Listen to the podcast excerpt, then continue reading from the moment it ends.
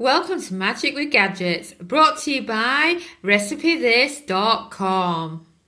I am Samantha, your host, and love to chat about the magic of kitchen gadgets for easy, delicious, and cheap everyday cooking. Have you downloaded the free Instant Pot mini course? Are you new to the Instant Pot? Let me introduce you to our five day free quick start mini course. It answers a lot of beginner Instant Pot questions, gives you simple Instant Pot recipes to follow, and helps you get confident with your Instant Pot. You can find out more by going to recipethis.com forward slash ebooks, or you can search Recipe This for free Instant Pot mini course.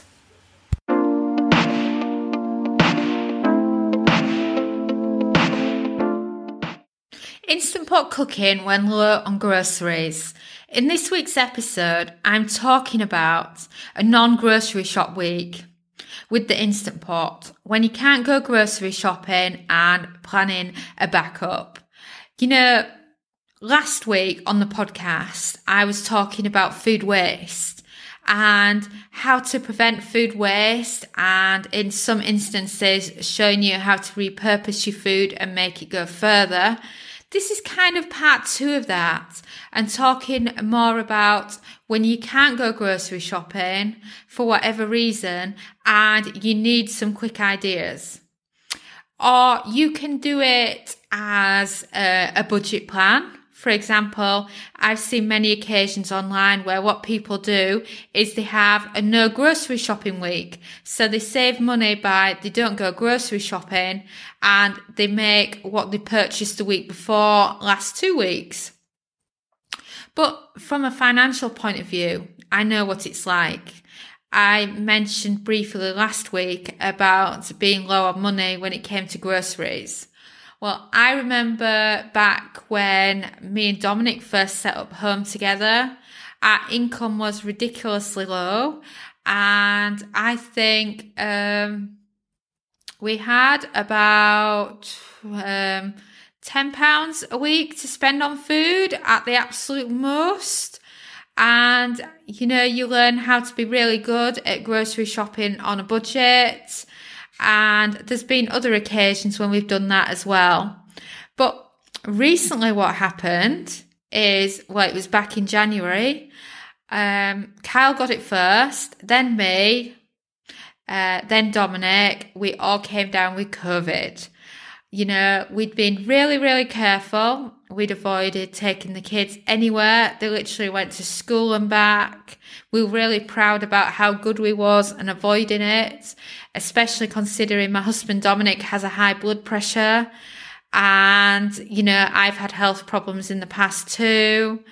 Well, one of Cal's friends from college or a classmate, I'm not sure how close they are, um, went into a crowded place without a mask on in a tourist area and brought it back into Kyle's class. And then um, Kyle got it, and then I got it, and it got kind of got passed around.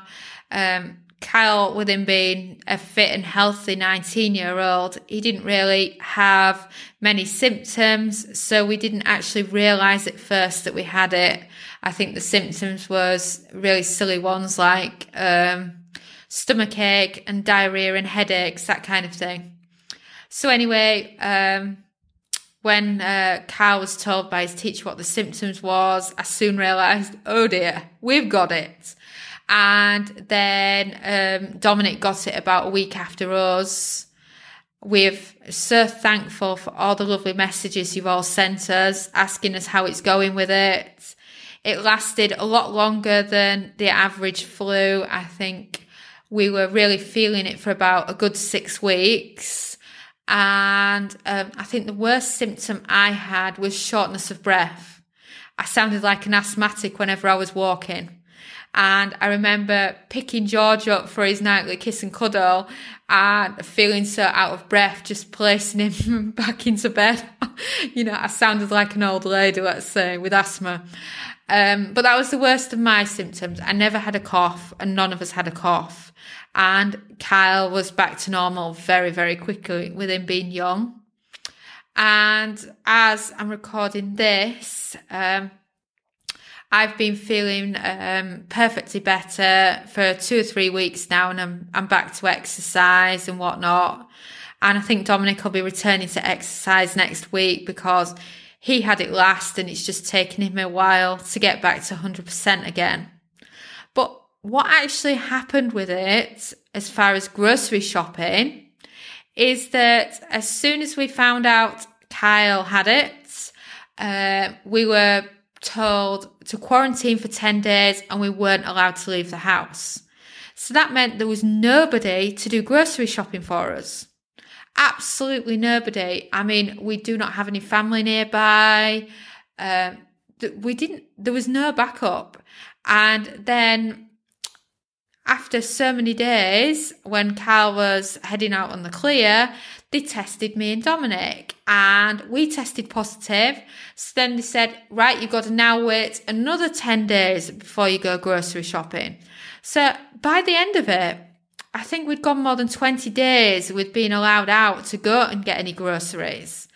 And I'm just thankful that I'm one of those people that always has a well stocked pantry, a well stocked freezer, and it was just the fresh stuff that we were lacking.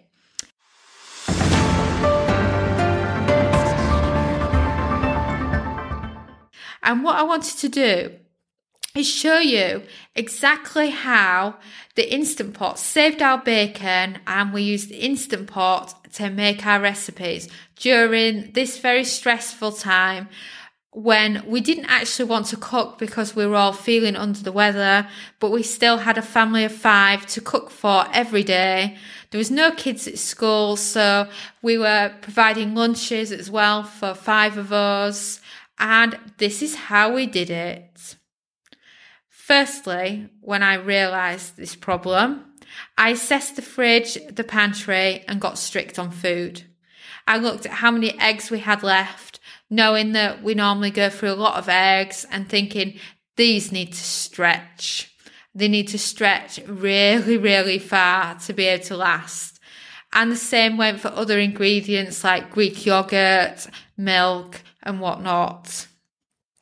The first thing we did was we'd had burgers the day before and Kyle had left his burger in the fridge because he'd got full on his chips or whatever. And I had this leftover burger just sat there saying, repurpose me and make me into something yummy. So just off Kyle's one leftover burger, I made a delicious stroganoff.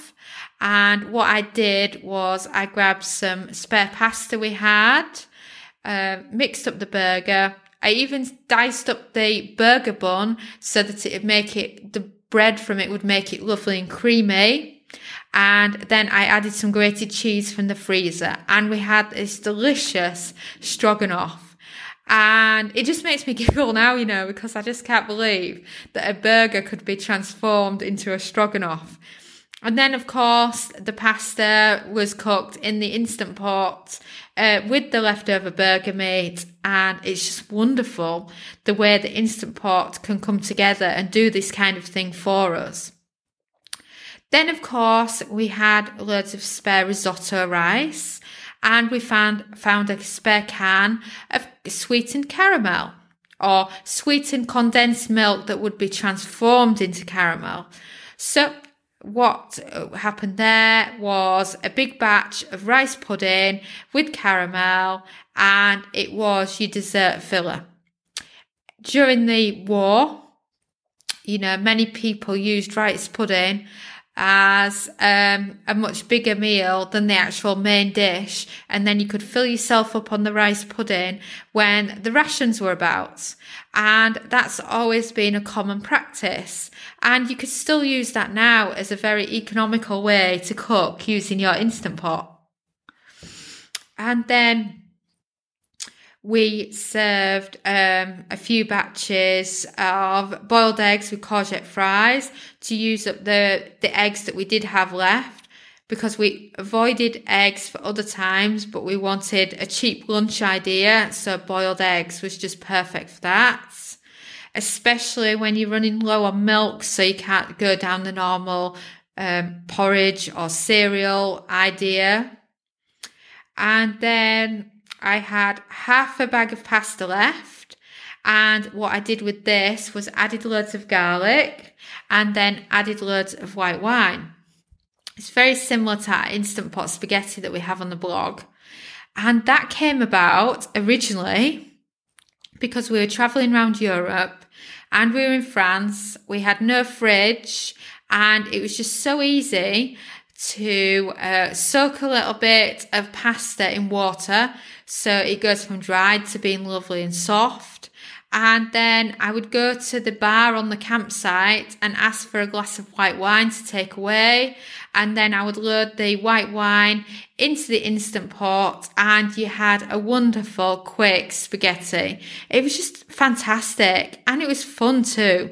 It was something you do when you've hardly got any ingredients, but you know, it works at any time. And then you can load that up with extras. For example, I found some frozen corn on the cobs in the freezer, so I did corn on the cobs in the instant pot as well, and it just worked really well. And then the yogurt that we did have left, we used this for making basic sauces because the first thing we noticed that we'd run out of was actually tomato ketchup. And you know, it's amazing how much you miss your sauce when you don't have it to put on your plate. So we mixed yogurts um, with leftovers and blended them in the instant pot with the hand blender and then added in whatever seasonings for what we were cooking instead of the traditional sauces that you would use.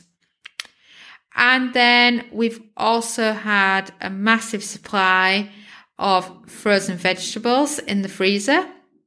So what we did with these is I would grab um, a full bag of frozen cauliflower from the freezer, place it in the instant pot, add some liquid and some seasonings, pressure cook it for about three or four minutes, blend it with the hand blender, and I've got cauliflower soup.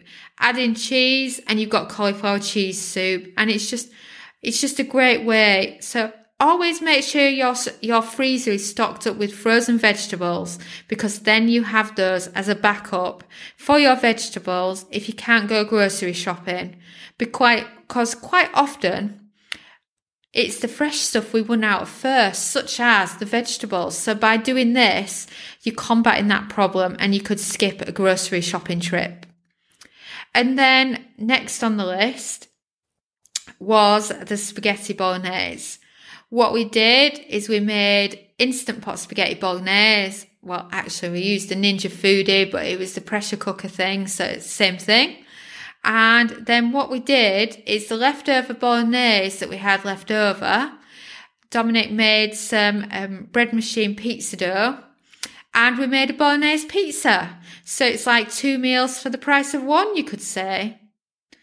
And then we also had some spare little bits of steak. I found one slice of one of those quick frying steaks in the freezer, chopped it up and made macaroni, uh, macaroni and cheese with the steak.